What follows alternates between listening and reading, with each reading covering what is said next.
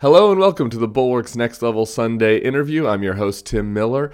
We've got Tom Arnold today, and I gotta tell you, we did some comedy and we did some funny stuff for a guy called the Forrest Gump of the Resistance, but we also, I think, really cover some serious topics about reaching out to MAGA world and his relationship with Roseanne and her getting red-pilled and him coming from a very MAGA part of the world in Iowa, a factory town, what he's seen from the folks that grew up there and what that tells him about how maybe we can reintegrate these folks and bring some people back into the light. So we have, I think, a really nice chat with Tom Arnold, including some funny memories from the 90s, glory days.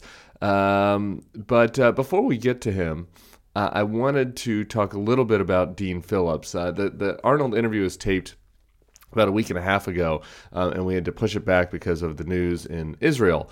And so, I think almost all of the stuff that we discuss is still very timely. But we've obviously had a ton of news since then. We had a live show in New Orleans since then. Thank you to everybody that came.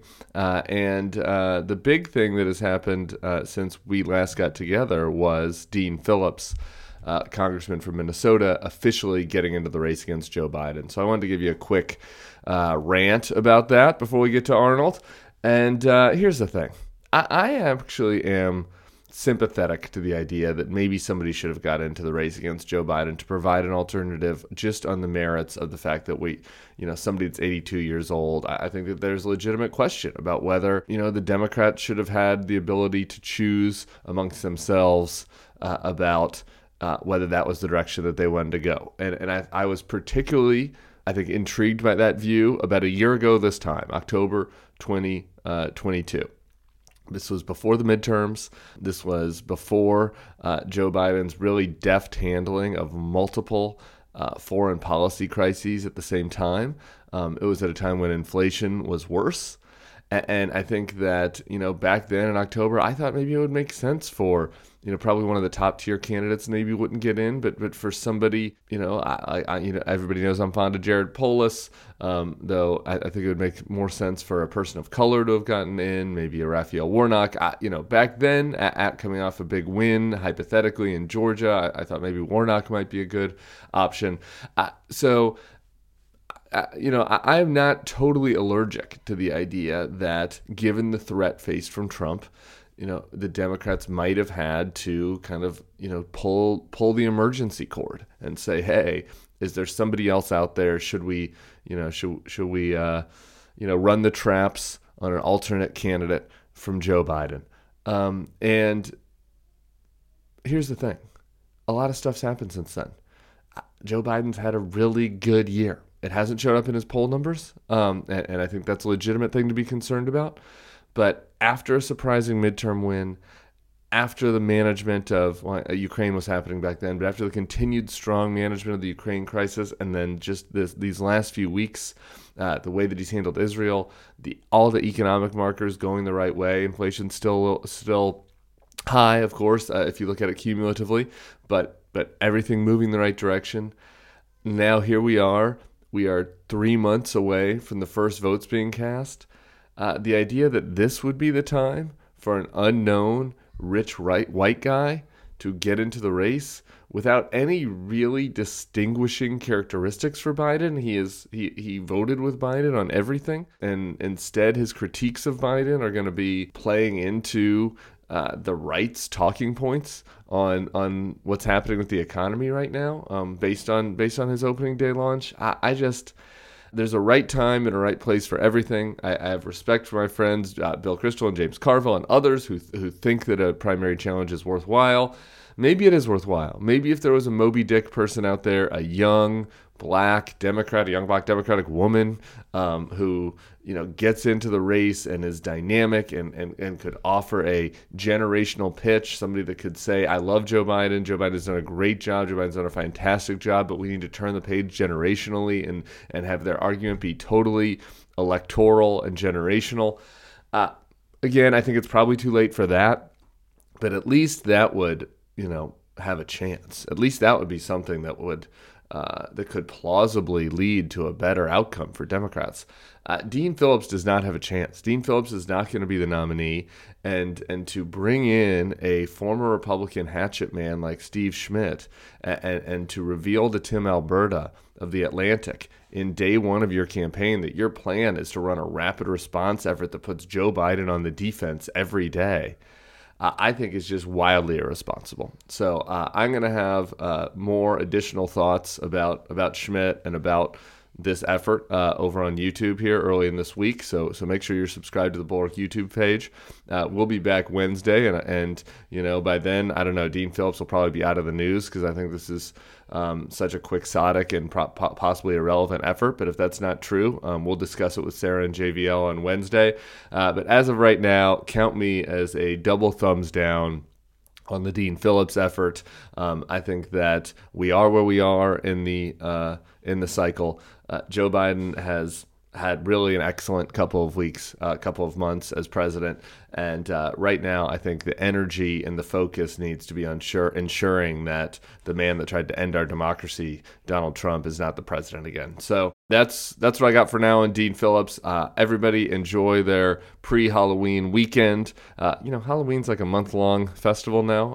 I loved on the Secret Podcast that Sarah just wants Halloween to be a holiday in our hearts year-round. Maybe that's something to think about. Go check out the Secret Podcast and join Bulwark Plus if you haven't. We will be back here on Wednesday.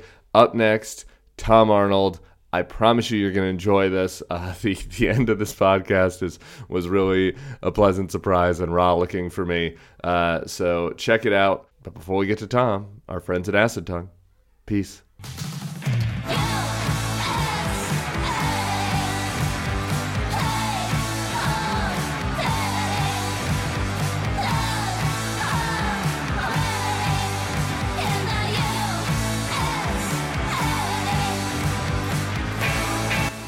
Hello and welcome to the Bulwark's Next Level Sunday Interview. I'm your host, Tim Miller. I'm here with Tom Arnold. What a world. How are you doing, my man?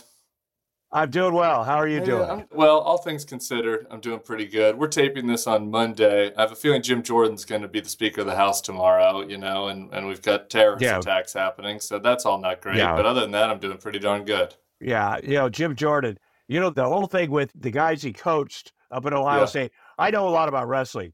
Dan Gable, who's the greatest wrestling coach of all time, is a buddy of mine from the University of Iowa. The whole thing with Jim Jordan is when you're an assistant coach with wrestlers, no athletes are closer than wrestlers just by the nature of all the contact, and they are intimate with each other. And the assistant coach is like a big brother. That's who Jim Jordan was to the Ohio State wrestling team. He's the big brother. He helps with everything. So let's say, and of course he knew what was going on. He'd heard the stuff about the doctor that was sexually assaulting people, but let's say he did it. And then those young men came forward and were honest about it. There's 157.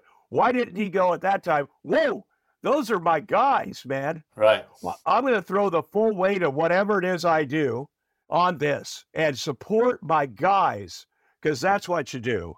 But no, it's fine. Yeah, I mean, this is the thing with this guy is that Jim Jordan, he's always been like this. He's always been self-important. And he saw this opening to be a MAGA firebrand. And he has run with it. And all my people, the guys that were supposed to be the normal moderate Republicans, they've all folded. They're all just a bunch of pussies. Like they all just fold like cheap suits. Anyway. But let me say one more thing about Jim Jordan. Yeah. What you learn in wrestling is if you lose, you have to shake hands with the winner. You do that in front of everybody. Good point. You're good at defeat. You know how to lose. You say, and then I'll get you next time. That's what you do. So everything that he believed in at one time is out the window for Donald Trump, which is crazy. But that's who he is now. Not really. He might get the portrait out of it. It's really something. It's the tale of our time. Okay, I didn't mean to start with Jim Jordan, but, you know, you asked me how I was doing, Jim Jordan is hovering over my life. But the Iowa connection that you brought up, it does get to your origin story. You're an Iowa guy by brand and all that. And I was refreshing myself on your backstory. Man, your childhood in Iowa is kind of insane. right? Like your mother like leaves for a while and then comes back, and your sister's a meth dealer. And I'm just like, talk to us, just give us a little bit. Obviously the whole podcast can't be, you know, a year by year rundown of your childhood, but like, and you know, about what that was like and how that influenced your worldview. Well, first of all, I'm born in Tumbo, Iowa, which is in Wapello County, Iowa. And that used to be the most Democratic county in America. Maria Shriver said when they were coming through campaigning for Ted or whoever, they always went to Ottumwa, Iowa. And that's what it was at the time. My sister, who's also famous because there's a documentary series about her called The Queen of Meth, because she was the biggest drug dealer in America at one time. And people ask me, were you embarrassed that your sister was a drug dealer? And I say, not when I was doing drugs, I wasn't, because it was actually very handy. But I'm from a meatpacking plant town. My grandfather worked at the meatpacking plant for 50 years. My dad worked there, my uncle worked there. And out of high school, I worked there on the kill floor of a meatpacking plant. And people say, how do I get a job I don't get fired from? Get the worst job possible. And that was one of them. I worked at Hormel. And, you know, I needed to save money to go to college. I wanted to be at the University of Iowa because I knew once I got there, anything was possible. I could be a stand-up comedian I dreamed of. I just knew I had to get out of this and get there, because there, where I lived, everybody looked the same. Everybody did the same stuff. But in Iowa, at the university, there was people from other places and around the world. And so I worked very hard to get there. My meatpacking plant closed down. There's a famous documentary called American Dream that Barbara Koppel directed about the Hormel meatpacking plant strike. And that was my plant, where the people in Austin, Minnesota, the home of Hormel, they went on strike. So we, their brothers, went on strike to support them. But this went on for a year and a half, and they got their jobs back, and then they fired all of us. And they had been off so long, they couldn't go back out. And so they fired everybody, Hormel did, and just changed the name on the outside of the building to XL. Inside the building, they made exactly the same products, Curity One Hams, Spam, everything they ever made, but they changed the name, so they broke the union and hired people at half the wages. And that was very devastating in my hometown. It made it ripe for drugs. You know, my sister, until she was 14, she was the smartest kid in school. She was a great athlete, but at 14, she made it. My mom, we were raised by my dad. When my dad was 22, I was 4, my sister was 3, my brother was 1. And our mom had taken off. She would say things like, I'm not maternal. I'll never tell you I love you. You know, I'll tap you on the knee once in a while. I knew she wasn't a mom. My sister, who's a year younger, she was her hero. And my dad made the unfortunate mistake of, you know, my mom would show up at the house drunk. She did drugs, fall into the Christmas tree. And my dad would just laugh because I think he thought he was taking the high road. So I knew it wasn't okay. But my sister was like, that's my hero. So when my sister turned 14, she moved in with my mom. And this happened very quickly. My sister had met a 22-year-old pedophile at Skateland and was dating him. My mom found out and said, well, you got 3 choices. Break up with him, which a 14-year-old's not going to do. I'm going to have him arrested, or I'm going to drive you guys to Missouri right now and get married. And that's what my mom did. One day, my sister was there. The next day, she wasn't. She was living with Bob. And I mean, her life went off the rails at that point. You know, he beat her up. He did all these things. They broke up. But you can't go back to 8th grade. You've lived with somebody. You've had this life here and been married. You can't go back and just pick up where you left off at the beginning of 8th grade. So she had to figure out stuff to do. She did a lot of stuff. She had to sell herself. She did some drugs. My mom was the first person all of us ever did drugs with. You know, so my sister, though, they were running buddies, her and my mom. She saw people selling drugs. She asked them about it, and she decided, yeah, I'm going to do this, but I'm going to do it big time, like professionally. I'm going to make this a real career, and I'm going to do it as well as I can. Her next husband was the head of a motorcycle club called the Grim Reapers, or as I call them, the Grimy Rapers. And it's funny because I thought that he was the bad influence. He was this really tough dude. Anyway, so they ran from the East Coast to the West Coast, and Iowa has Interstate 80 there. Yeah. So they are running stuff out and dealing with the Mexican Mafia and stuff and back and forth. And Once in a while, one of the guys would get busted. So my sister decided, why use the Mexican Mafia? Why don't we build an underground lab here on our 160-acre farm in Ottumwa, Iowa? I'll get a chemist from Purdue University, underground. We'll have all the bikers guarded. We'll hire the police to work there, which is what she did, our local police. And our seventh stepdad was the chief of police, Delmer. Seventh? Was that seventh? Was that the word there? Yeah. Yeah. And he hated me. He loved my sister, though, but it was a lot.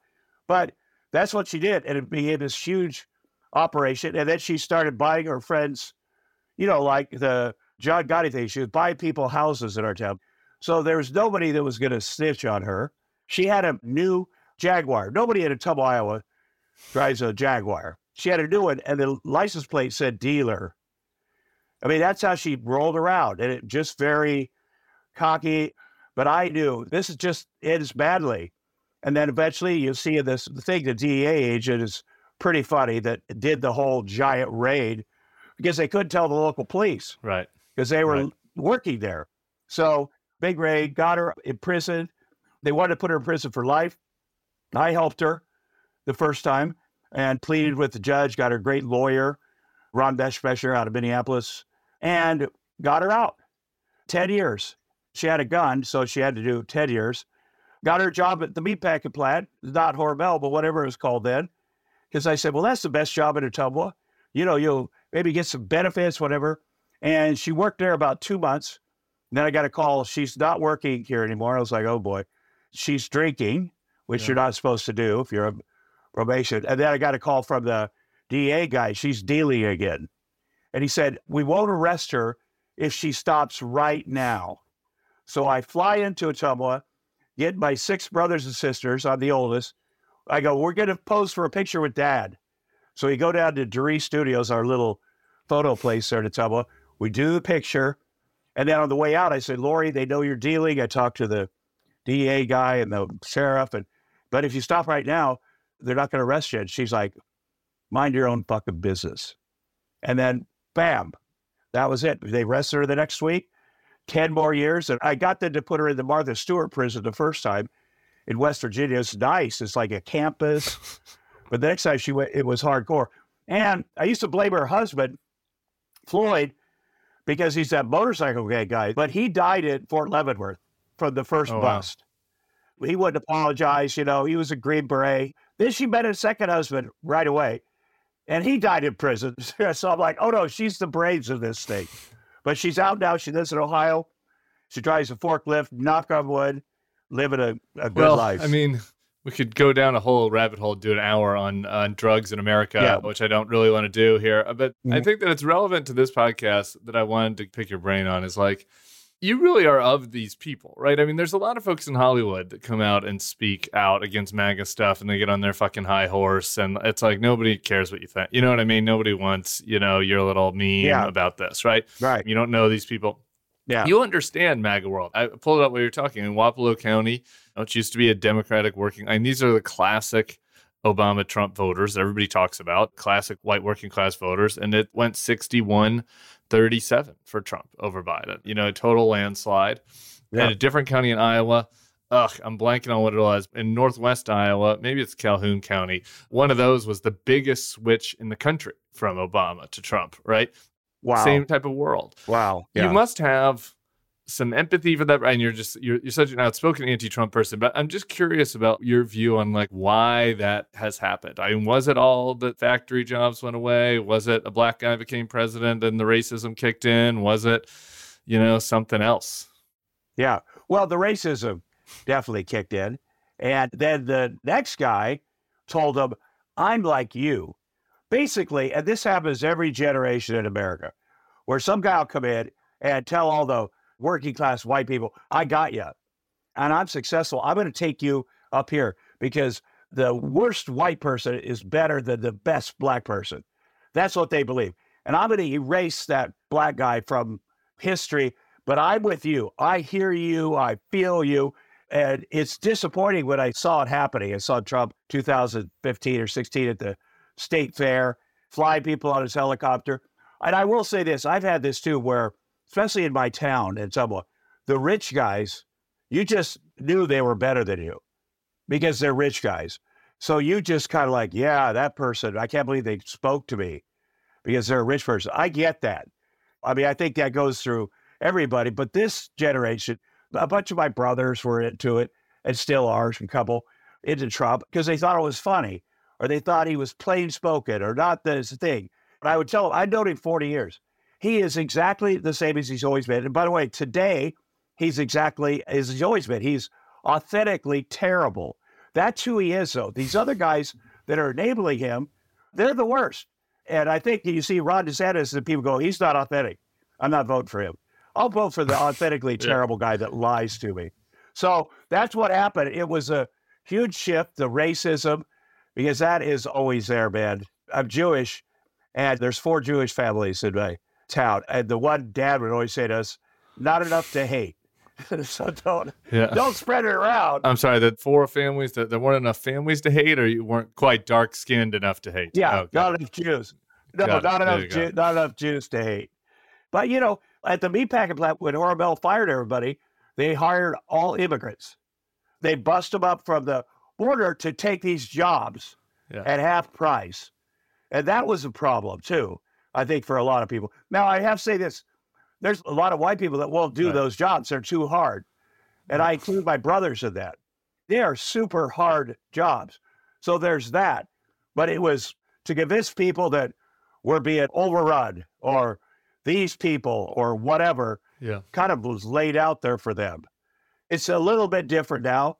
People have integrated. You'll hear nonsense once in a while, but people have integrated. They have better food in these little towns now because they have genuine Mexican food and people have integrated, but they're still there. It's bubbling. I just ate at La Juanita in Sioux City just last week, and it's pretty darn good Mexican food. Yeah. Shout out. Sioux City, yeah. That's up by there. Devin, what's his name? Devin, the guy that used to. Devin Nunes, yeah. Oh, my God, that guy. He's got a dairy farm with his brother up there, yeah. Anyway, it was Sebastian Kim, so it's Howard County, actually, in northeastern Iowa, that had the biggest switch. But the thing that still flummoxes me, right, and I think you're hitting on it a little bit, it's this, like, cares about us thing. So back in when you were growing up, the Democrats and the union guys, they had this, care about us, working man kind of thing. And maybe the Democrats are losing that brand a little bit. And Trump has taken it, even though he's full of shit, like he at least, they think that he cares about them. But it's flummoxing to, like, think about the fact that, like, here we are having seen all that now. And that part of the world, Iowa, your old home, it's going to have the first opportunity for the Republicans to go a different direction. And like right now, Trump's winning in a landslide. And it's those parts of the state where he's going to do the best, the old factory parts of the state. I'm like, I don't know. When you go back there, you got to just be like, do you have any insight from your conversations when you go home on why that is? It is a little better. Like I never back down from... I mean, I had a fist fight with Mark Burnett about Trump. And the same back there, there'd be guys like, hey, you got a big mouth. I go, I'm helping you. But I've never backed down from who I am. Now, I have seen people come around because coming into 2016, the 2015 Iowa caucus, which people don't remember, he lost. And that should have been the end of his campaign, by the way, when he badmouthed John McCain. Because these phonies, they're always like, we're so pro-military. And I'm talking about the voters. Yeah. That should have been it. It should have been the birther thing, by the way, in 2011. And I want to say this. If the first Jewish president, if Donald Trump had said, I need to see your birth certificate, he would have never been even on television again because we would have all stuck together. You're playing into Kanye's tropes a little bit there about your control of the media. But anyway, continue. No, I just mean we would stand up for, you know, it's such a big thing. It hasn't happened, obviously. But it seems like it's getting a little bit better. But during my travels, when Arnold had me and Kevin McCarthy host a thing for him because he thought it was hilarious, Arnold Schwarzenegger, that we're such different sides and stuff. And Kevin McCarthy, first thing he says, why do you hate Trump? I go, why don't you fucking hate Trump? That's the real question. And I go, you care for the country or Trump? This is like 2020. He's like, well, the country, of course. And something that Gavin, our governor here in California, said it about 4 years ago on Axios. He did an interview. He said, Trump is going to go off a cliff and all the Republican Party is going to follow him off that cliff.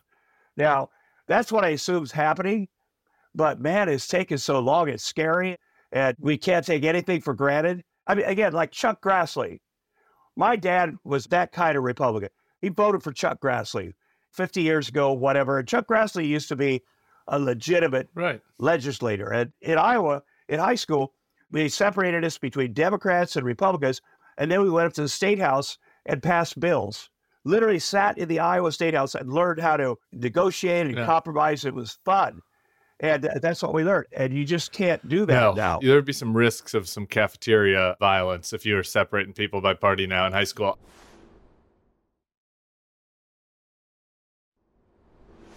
You mentioned Arnold. Yeah. I want to get into kind of some of your Trump era. You're like a Forrest Gump of the Trump era a little bit. You kind of show up at random things. I do want to get into some of that. But I was just thinking about this morning. It's like, I don't know. I'm trying to figure out what the right year to ask this about. Like 1991 or two, when you're doing Roseanne and you're doing True Lies with Arnold, like that era, you have to look back on that. Like, would it ever have occurred to you that Arnold would be a governor and Roseanne would be an outspoken MAGA conservative, and you would be like, did you guys all talk about politics back then? How did this happen? Well, Roseanne and I met in 1983 when I was 23. Basically, just out of the meat packing plant. And she's older than me, but we met doing a comedy show in the Midwest, and she was very, very funny. And I never heard somebody say they were a feminist. I had never heard the term people of color. You know, I came from a meat packing plant, and I was like fascinated by her. And she was so liberal. And I said, I like that. I want what you got. I want to learn from you. Now, obviously, things have changed a lot. But in the early 90s, we both supported Tom Harkin for president. Right. He's a buddy of mine. He's one of the best ever. And then we supported Bill Clinton. And I got pictures of us, her and Hillary, and me and Bill. We hosted them, and I hosted the Lincoln dinner. What is it? The big... Yeah, the Democratic one would be the Jefferson-Jackson dinner. Jefferson-Jackson, yeah. I mean, we were all in on that. And then you get divorced, and people say, well, now, with Arnold, I have to say, nothing is surprising. So I knew he was a Republican. I knew Maria was a Democrat, but I also knew he really respected her family.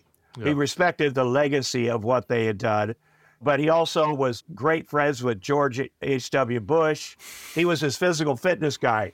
I don't know if you remember that. And I used to say, Trump is so bad that I'm his physical fitness guy. But you could see he had things going on in his head, and he had accomplished everything he'd ever wanted to, and still is. But Roseanne, it was shocking. We got divorced, and people are like, are you guys still friends? If we could be friends, we would still be married. But all of a sudden, I'm getting ready to do my Trump show on Vice, and the Roseanne show is coming back. It's all at the same time. And someone said, have you seen her social media? I go, no, I haven't. You should check it out. And it was shocking.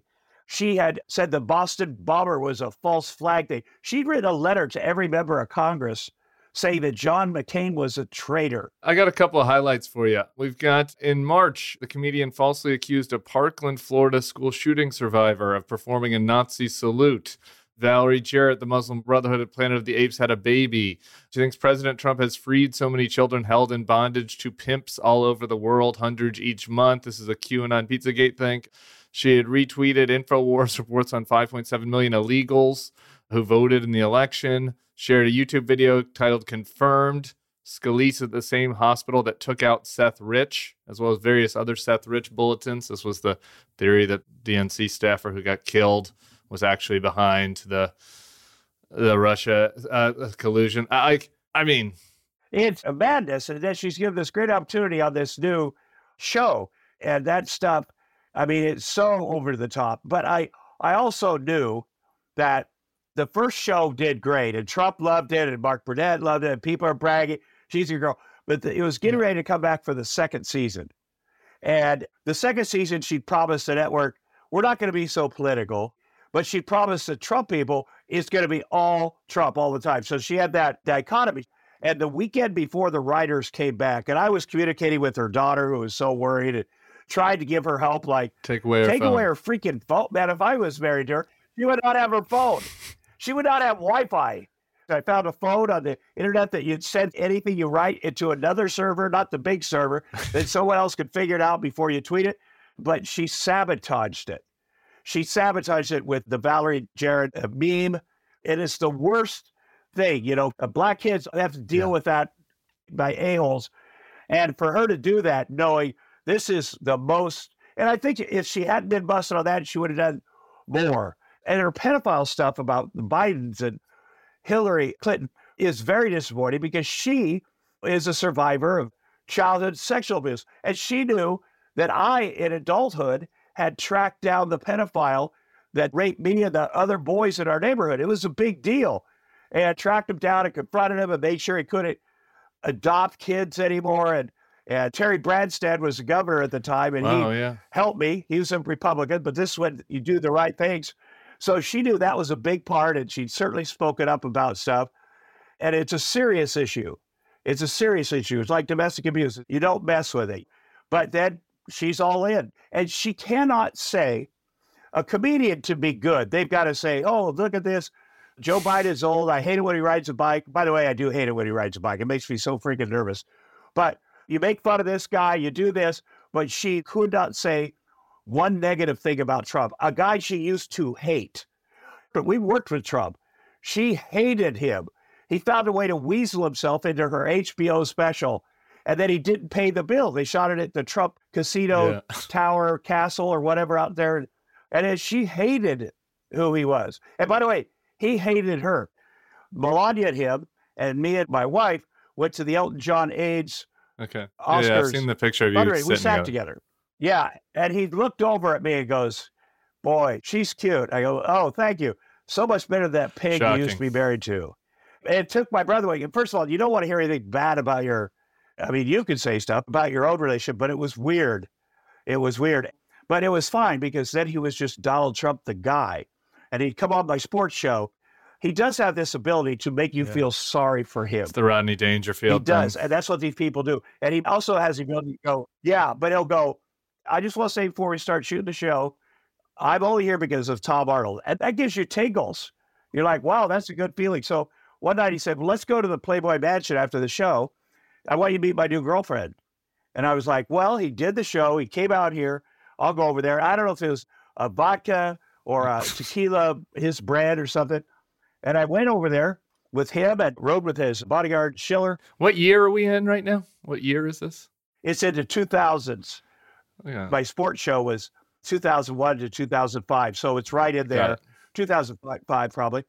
And we go there and he says, this is my girlfriend. It's Karen McDougal, very pretty, dressed in a bunny outfit and everything.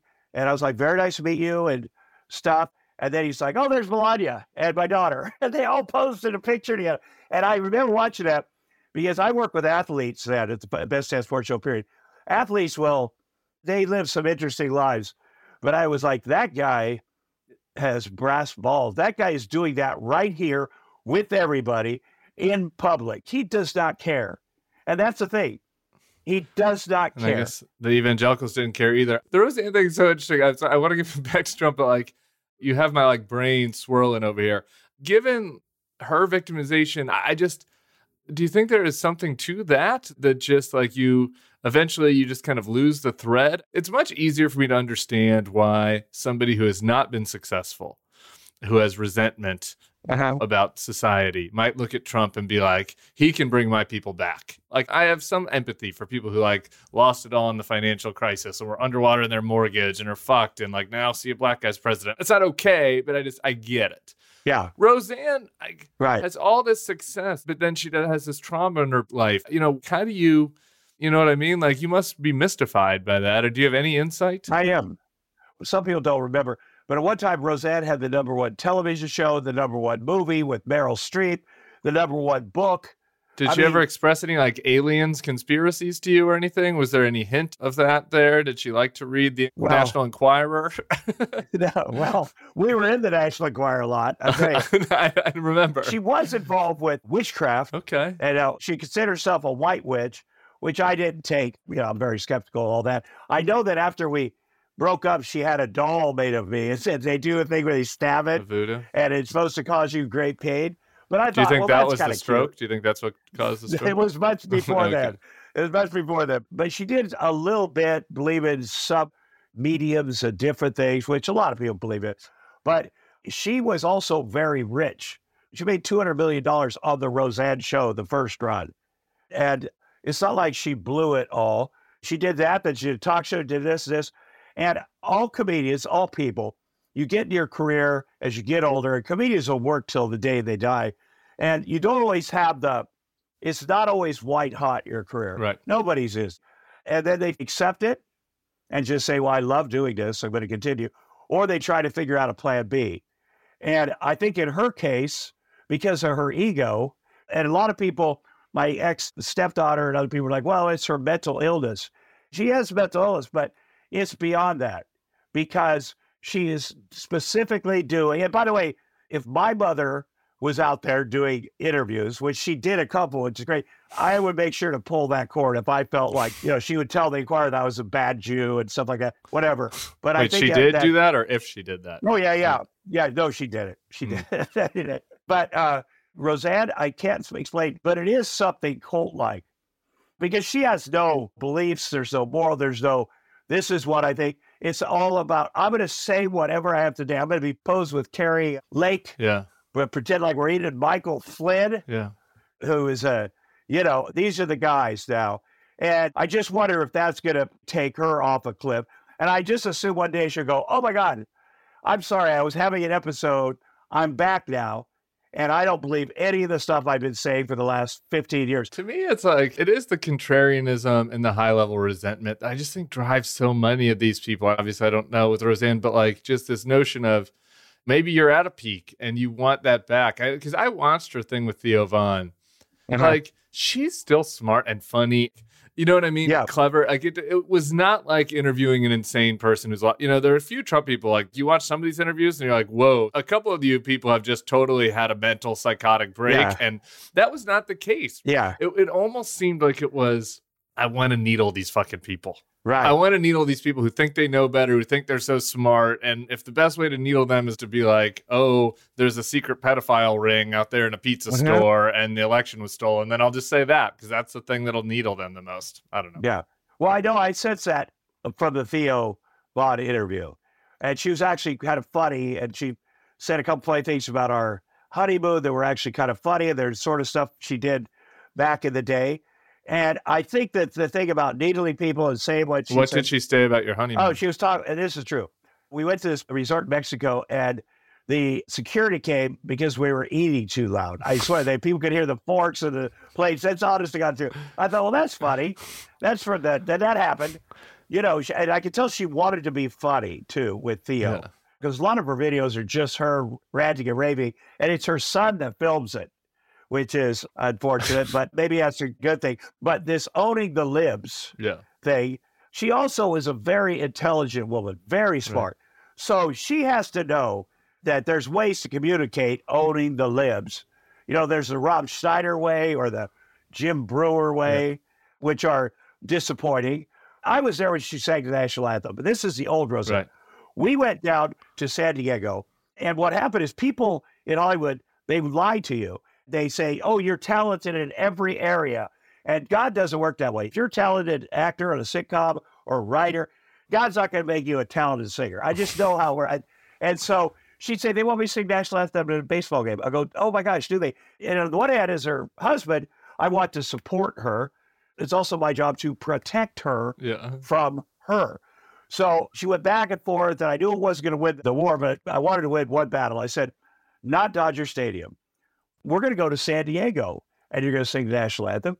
And then if it goes sideways, no one will ever hear about it. And that's what, she got out there, she's singing. All the, but are now MAGA, hated her. And why did she spit again? I was a kid. I don't even really remember what. Well, because the baseball players spit, grab their crotch and spit. And people are like, she's insulting everybody. She's not a great singer and very brave of her. And George H.W. Bush was watching the game with press people, and he's friends with the owner, and he said, that's a disgrace to America. I mean, he said that out loud. So by the time we got to L.A., everybody had heard the presidency had, so packed with paparazzi. I ended up in a fight there, defending her. And then to his credit, Mrs. Bush, who I love, Barbara, came forward and said, I think the woman is brave. Like it was that thing that only they could do.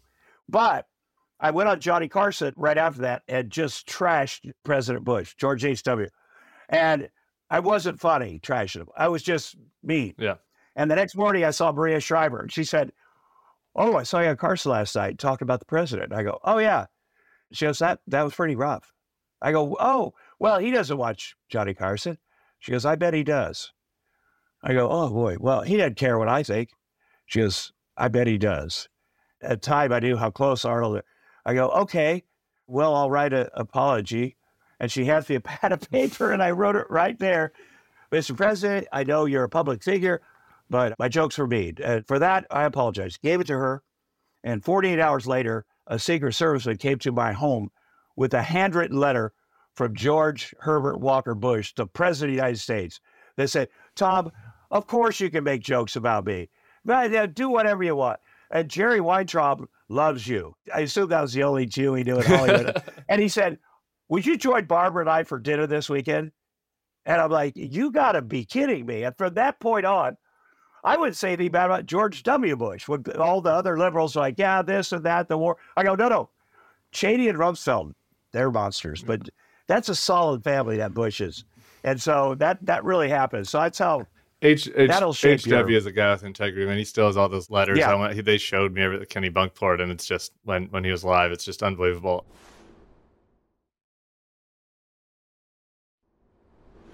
I wanted to ask you, I'm sure you've seen this. There are people on the internet that'll be like, you know, Tom Arnold, he's out there doing this anti-Trump stuff and the Trump tapes, which I want to ask you about and all this. It's like, it's a grift. He wants attention. It's just the other side of the Roseanne coin. What do you say to that notion that was the only rationale for this? Well, I have to say that when you do the anti-Trump stuff, it tends to affect your career in a negative way, especially show business, because everybody thinks everybody's also liberal. True everybody's in Republican ad-making business, by the way. I get this accusation as well. But anyway, Go ahead. Yeah, but it's worth it because my kids are 10 and 7. I'm a single dad with a 10-year-old and a 7-year-old, and I genuinely care about their future. And if I have the opportunity to speak up a little bit about anything, about Israel, about this, about that, about Trump, then I have to do it. And whatever I know, whoever I've gotten to know in the Trump world, I've also noticed that a lot of people close to Trump have reached out to me, Michael Cohen, all these other people. And then you say, well, my ultimate goal is to get Trump to retire, to stop being involved with politics, to whatever. And I can't get the people in Hollywood to help me. Mark Burnett will not give me the tapes of the outtakes of The Apprentice. But as he said, Mark Burnett, 2016, at Arnold Schwarzenegger's Christmas party. I mean, we had it out there. I shouldn't have done it at Arnold's party, but Mark Burnett's like... So it's after the election? Yeah. And I asked him before the election, obviously. He's like, buddy, number one, and he showed me a picture of his son as Trump's ring bearer. And number two, Trump wants the tapes, and you want the tapes. And I'm not giving it to either one of you. And trust me, he's going to be presidential. And one of his buddies said, Hillary Clinton is... more like Hitler than Trump. I almost got into a fist fight. I thought, I got to get out of here. So I get to my stand at Arnold's house, and there'd been an accident, the valet. So I had to stand there for a little bit. I'm like, oh my God, because it's all conservatives in there. And all of a sudden, Clint Eastwood comes up behind me, and he's like, Trump is a bonehead. You know the worst part about running for mayor? If you win, then you got to be mayor. And I thought, well, that's pretty insightful. But he never... Even at that point, Arnold's like, he's going to be presidential. Let's forget all this stuff. This is who it is. And it didn't take Arnold a long time to come around to that either. So, yeah, you do what you can. Arnold is still kind of tough on Biden. We could use Clinton and Arnold. By the way, I was just asking that. I want people to speak out. I totally reject the grift accusation. Yeah. Look, it's not as if there aren't some grifters out there in every group, but like we need more. More is more, right? Like, I. Is Charlie Sykes a grifter? The great Charlie Sykes, my hero, who Trump made swear. Is he a grifter? It's his background. No, he's a solid gold human being. He's my North Star. So okay, and out from backstage, I'm going to bring Charlie Sykes. No, I'm sorry. I didn't have that prepared. Yeah. Oh, well. But yeah. I'll make sure he gets the clip. Yeah, I mean, if people want to put you down for doing whatever they want to bombard you on social media, troll you with the same stuff, this, that, divert your attention, take you away from. You could say something completely legit and obvious about Donald Trump, and 1,000 people will say, what about your career? What about this? What about... And they don't take it in. And even Elon Musk doesn't seem to be taking it in, the big picture. And 81 million people voted for Joe Biden in 2020. And Joe Biden and Kamala Harris are the only two people who could have won that election. And we owe them everything. This morning on the way to school, it took longer because Kamala Harris is home. She lives on the block, my kid's school. I don't hold that against her. But that's why even Democrats are like, oh, we got to get Kamala out of there. I go, that doesn't work. There is no world where that's okay. Well, we want Gavin. He's a good debater and stuff. I go, that doesn't work. And the thing about Joe Biden, you don't realize what all he's doing because he is older. It takes his time. And all of a sudden you realize, oh, shit, he's done all of this stuff. He's not bragging about it all the time. He's not doing this. But he's moral, which is important. Mick Jagger's 80. Okay? Mick Jagger is 80 Would you elect him president? I don't think I want Mick Jagger to be president, probably. Harrison, how about Harrison Ford? Okay, I'm happy with Joe Biden. He walks a little gingerly. Yeah. And sometimes I'm just like, oh, I wish that he wouldn't use the whisper voice. And it's so like, project. You're doing a great job. But anyway, so I'm trying to think which of your weird Forrest Gump areas to start with. So like you say the Trump people reach out to you. Like, why is that? Explain to me. So on the very first one of these podcasts, where we were trying to get people outside of the normal political pundit class to just chat about this stuff. We had Billy Corbin, who did the Jerry Falwell Jr. doc. We were interviewing Billy, and he's awesome. And listeners, people should go back and find that interview if you missed that. I saw it. But we're doing the interview, and it's just like we're in the middle of it, and he's like, yeah, and then there's this piece of evidence, and there's that, and then, you know, then we really figured out he was having a threesome with the pool. Well, not really a threesome. He was letting the pool boy screw his wife because we got the tape from Tom Arnold. And I'm like, wait a minute. Yeah, I was like, how did that happen that you taped Michael Cohen? Yeah, well, here's when he was telling you that they covered it up. Yeah. Like, how did you find yourself in this situation? Number one, people in my business look up to people in your business or athletes or musicians. Sure. We're sort of in the same world, and it goes both ways. You know, there are people that are for sure fascinated with Hollywood and stuff, which shocks me, but well, what happened is Michael Cohen and I met in 2018 on June 22nd. And we met at the Regency where he was staying. I knew he was staying there and I was filming my show, but I was actually wrapped. I was talking to a guy from Rolling Stone who was following me for the last couple of months. And I said, it's too bad I didn't see Michael Cohen because I really wanted. I mean, I went to a lot of people's places and talked to him. And all of a sudden I look over his shoulder and I go, Michael Cohen's coming through the door. And I jump up. And I'm thinking, this is either going to go well or terrible. And I stood right at the door there, he's coming into the Regency, and he's like, hey, Tom, I knew immediately it's going to be good. Now, he saw me as someone that he needed too. It went both ways. So the guy took a picture, I tweeted it. It became a huge thing. I'm sorry, why did he think he needed you? I still am not following. He was aware of what I was doing about Trump. You know, that was looking for the tapes. He'd actually hired, when he was still with Trump, had to hire a lawyer for a guy that I was criticizing from The Apprentice that was Trump's body man that I knew had been to Russia with him and came back and told us all this crazy stuff. And now he's all shut up. But I put names out there of him and Stormy Daniels and Cameron Diaz, stuff that hadn't been out there yet, and said that Michael Cohen had hired a lawyer for that guy, Keith Davidson, who ended up being a lawyer for Stormy Daniels at first and all these other people, paid by Trump to represent the other person. So we were adversaries at first.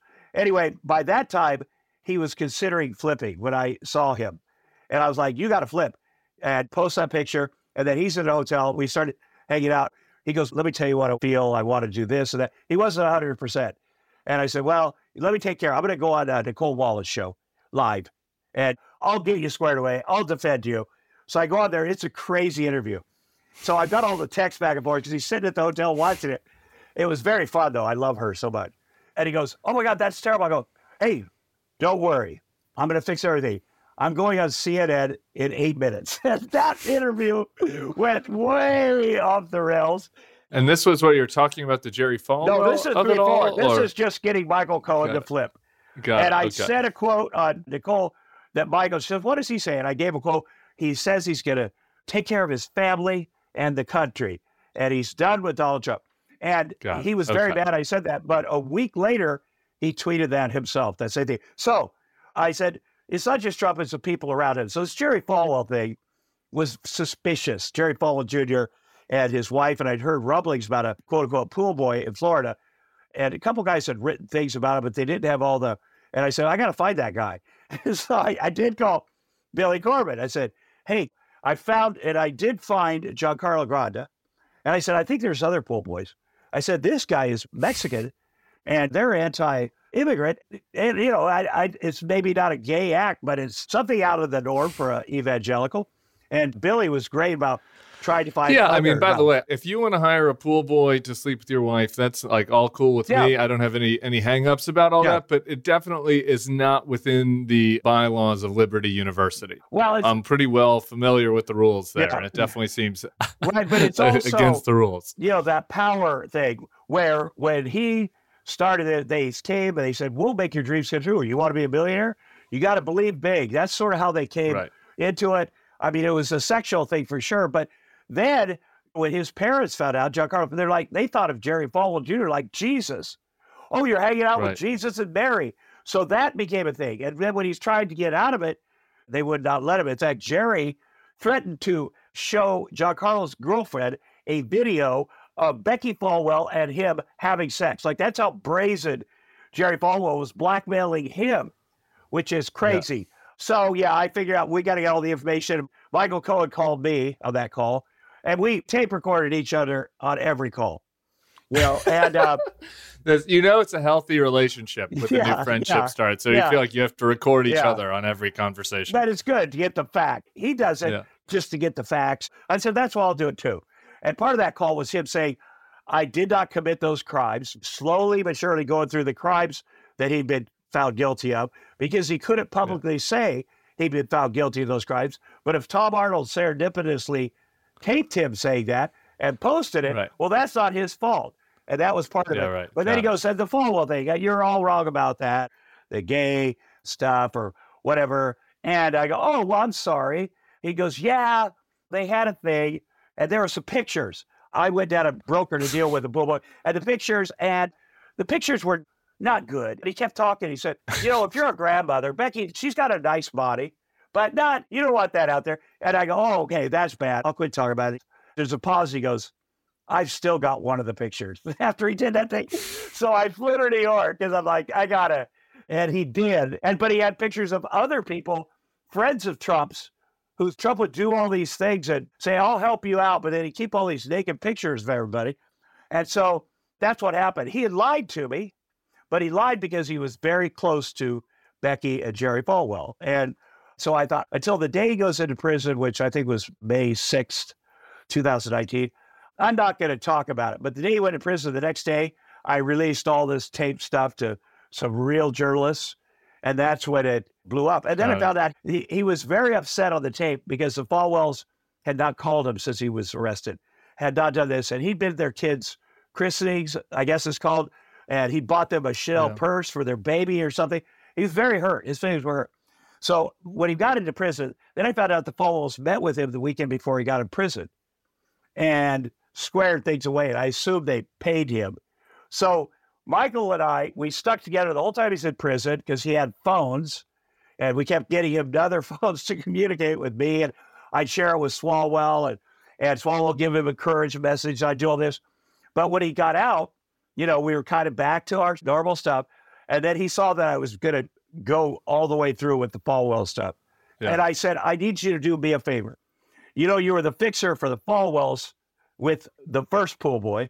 I need you to be the fixer for Giancarlo Granda, this pool boy, with the reverse, because you've come full circle, Michael. And he said, our paths are different. We're on different journeys. And that was it, basically. The great evangelical heroes, cuckoldery, the Playboy Mansion with wife and girlfriend. It's been an interesting journey. Yeah. Okay, I wanted to end with a couple of fun things. But I'm curious, you mentioned that you have a platform, you're Jewish, you might want to speak out about Israel. I don't have any idea what your view is on obviously I'm sure you're unhappy about the terrorist attack. Yeah. Where do you kind of fall on what the U.S. can be doing, what we should be doing, you know, some of the stuff on the left flank that has been a little less crazy, supportive, let's say, of Israel? Well, there's a lot of stupid people. They're stupid people on the far left, but they're only about 5 or 10%. The problem with the stupid people on the far right is there's like 45% of them. So that's maybe more, 55. It's not the same. Yeah, there's a lot of it in L.A. here because they have a large Arab community, very large Jewish community. You know, and I felt that in school today a little bit. And you get a lot of young people that are stupid. They don't get what's going on. They go do their protests at UCLA or whatever. And, you know, they think they're on board for the Palestinian people. Israel has to. Joe Biden is exactly right. We got to have their back. This is awful. My grandpa helped liberate Dachau. I know where this could go. I know that the generational trauma that this has brought up, and it's horrible. It's disgusting. And Bibi, I'm not a fan of that guy at all. Who is? And a lot of us aren't. I mean, he's got to claim he never will, some responsibility. And there's so many great people in Israel. A lot of the people that got killed were people that worked with Palestinian families, that reached out, the aid, doctors, whatever. Hamas is just awful. They need to be eradicated. And unfortunately, to do that, there is going to be collateral damage, as they say. Our job as Americans, we need to support Israel, but we need to go, hey, heads up, easy does it, you know, do your thing, but be aware. I think that's why they didn't go in the first day, because they're trying to get these folks out of there. It's terribly sad for all the children. Everybody surely can agree that this is having a terrible effect on all the children there. And we got to also make sure, as best our ability, doesn't escalate. But if it does, then we got to do our thing. But it's terribly sad that the Palestinian people there, because of Hamas, have been living in terrible conditions. And Hamas had a great opportunity to lift its people up, but they're bullies, and they bully their own people. They do this and that, but they have to be eradicated, the Hamas. I'm for a two-state solution. We got to figure this out 100%. Most of the people of Israel agree. I mean, this was not helpful, but this gave weirdos on the left and on the right the opportunity to go, hey, let's, you know, we got to. And it's always funny to me that the right-wing evangelicals say they're pro-Israel. And then they say, well, we need Jews because of the rapture. Do you know how the rapture ends? It ends with Jews being incinerated. I am anti-rapture. I don't want any part of that. No rapture for you. Okay. I do also think that the evangelicals, some of them might have maybe like a whitewashed view of the Israeli Jews. Yeah. Rather than understanding what is, you know, that they're actually, you know, there's a lot more Arab there in Israeli Jews than. Yeah. Yeah. It's pretty close. It's pretty close. And you know. Yeah, it's pretty close. My mother's Lebanese, and I'm like, you know, we're just right across the border there. Right, exactly. It's right there. Okay, let's do some quick rapid fire. You have been divorced 4 times. You have a podcast, Divorce Party. So if we have listeners who are recently divorced or contemplating divorce, what are your top 2 pieces of advice around divorce? Well, don't be ashamed. It happens to a lot of people, and you will move beyond it. There are certain things you got to do to move beyond it and then begin the rest of your life. We have people, financial advisors, we have lawyers, we have therapists who come on and talk about all the stuff. We have my friends who have been divorced, and Monica Casey is my co-host. She has her fancy friends. But people, honestly, I'm shocked how honest people are about their divorces. And I've certainly learned a lot of things about mine, because my last one was with kids, and that's super complicated. So it's good. People come on and they have a good time. The idea is you get divorced. A lot of people stay in that gray area, but what Monica did is have a divorce party. Her friends took her out. They sang karaoke. She got drunk. She vomited. She made out with a guy.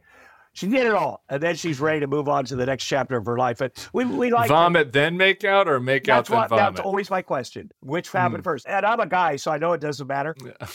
But it's about you can move on, and you know people to talk to about what you're going through, because you are not terminally unique. None of us are. And share our stories, our strength, our hope. I love that. Everybody gets this one. Is there something that as an adult you've changed your mind on? You've had a lot of experiences. Yeah. Many marriages. Yeah. What's something that you've changed your view on with some wisdom? You do a lot of things different when you're a parent. Yeah. You know, the adult at 18 did not, you know, I lived, did all kinds of crazy stuff and drugs and alcohol and all kinds of dangerous stuff. I think when you really become an adult and you've got to, there's little people around you, it changes. I mean, it's the small things. When I drove to school today, we have a long drive from Sherman Oaks to Brentwood. And I have breakfast in the car for the kids. We try to. Why do you do that to yourself? Well, because I like the school and I can't afford to live next to it right now, but I generally like it. That's what we're doing now. It's only another year if I sign it. It just seems to work. They've worked so hard. And, you know, these teachers are amazing. And I volunteer. You can't complain unless you're volunteering. And they've done an amazing job. So, you know, we do our best with it. It's not going to last forever, but we will. So my kid's like, Daddy, you're a good driver for an old person. I was like, wow, that's good. And I realized I'm very cautious.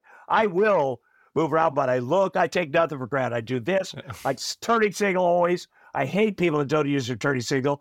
But I think when you're 64 like me, you're sort of in that sweet spot. People in my family, when they turn 80, they're maniacs because they're stubborn and they don't want to give up their license. Like my grandma was legally blind and she wouldn't stop driving. Nobody can stop her. We live in a small town. So I think there are things like that, the way I don't think of myself first. I'm way more patient. If I haven't had a date in 6.5 years, but what I've learned from being with my kids is you have to do things that don't seem fun, that seem stupid. And then you got to figure out in your head a way to make them fun. And that's what I do with a lot of the stuff we come up here with the kids. I'm like, this seems awful. Can I lay down while we do it? No. Okay. But you try to make things fun. And so I have many lessons to learn. Teeth, skin, take care of that. We're teeth, skin. That is true. That's good advice from the gays too. Yeah. Men out there, moisturize.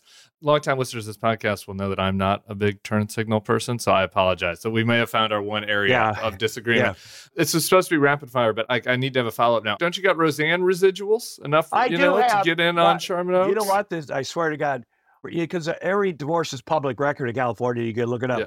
I would not accept alimony. I would not accept. I could add $50 million easily. Out of stubbornness? Yeah. Or out of principle? I've got The Stupids coming out, this movie and stuff, and I regret it, I'm going to tell you, because my next three wives took it. But you get residuals from the episodes I've written. I wrote a bunch of episodes and little acting stuff, and it's not terrible. I will take Social Security next March 6th, though, because that's pretty good. The big influence that Roseanne had on my life is, I don't know if you remember this, but do you remember you had, I think, a single episode or maybe a 2-episode run with young Leo DiCaprio? Oh, yeah. He was at our wedding. He was in your wedding? He was at our wedding. This was my gay awakening. Oh, my gosh. This was my gay awakening in middle school. I was like, all of a sudden, Leo, I was, I had confused feelings. I'm watching Roseanne, and I was like, I kind of like Darlene. She's pretty. Yeah. And then Leo comes on, and I was like, ooh, actually. Yeah. It was the new cast member. He was Sarah Gilbert's date to Roseanne and I's wedding. Yes, that's right. I didn't even realize it. My kids saw it, and they go, was Leo DiCaprio at your wedding? I go, I don't know which one. So anyway, yeah, thank you for saying that. Okay, we're going to end here. I want a story time. I want you to close with one story. I'm giving you 2 people. You can choose. We've already done a little bit of Arnold, but I'm always open for other Arnold stories. Or you once said that you were good friends with Michael Jackson, so I'll also take a Michael Jackson story. So Michael or Arnold, dealer's choice.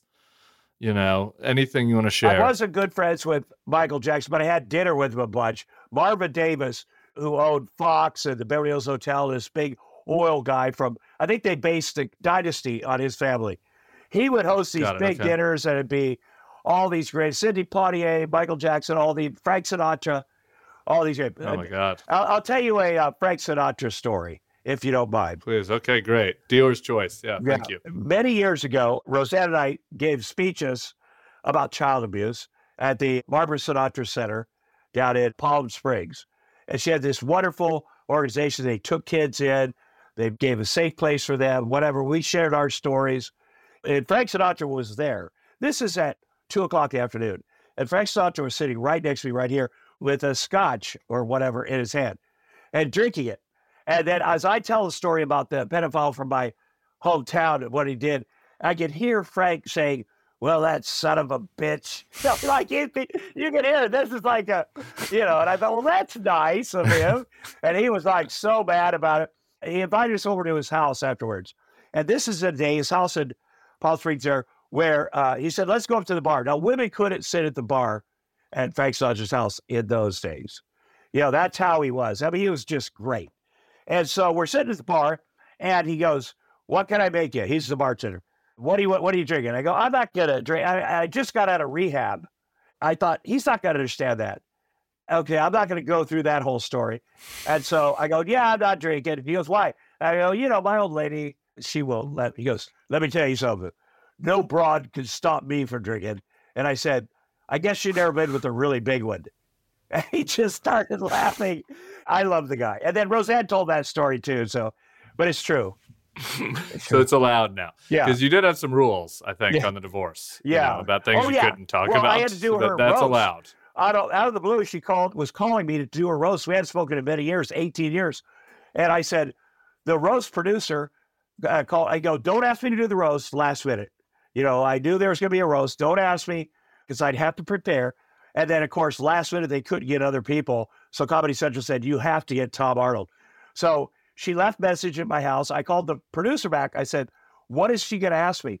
Well, she wants you to dress like a waiter and serve her a drink during the roast. And I go, and not roast her? No, it'll be hilarious. I go, see, I'm glad I called you because I would have told her how unfunny that was. And she'd have been like, fuck you. And it never would have happened. Then the next day, she wants you to come and roast the other people in the dais, but not her. I go, well, people will hate that. So that's not happening. The next day, it's the day before, anything you want. So now I'm like, shit, I got to get 18 jokes. And so I called my lawyer. I said, I'm doing this thing and they pay good money. He goes, you can't be in the same room together.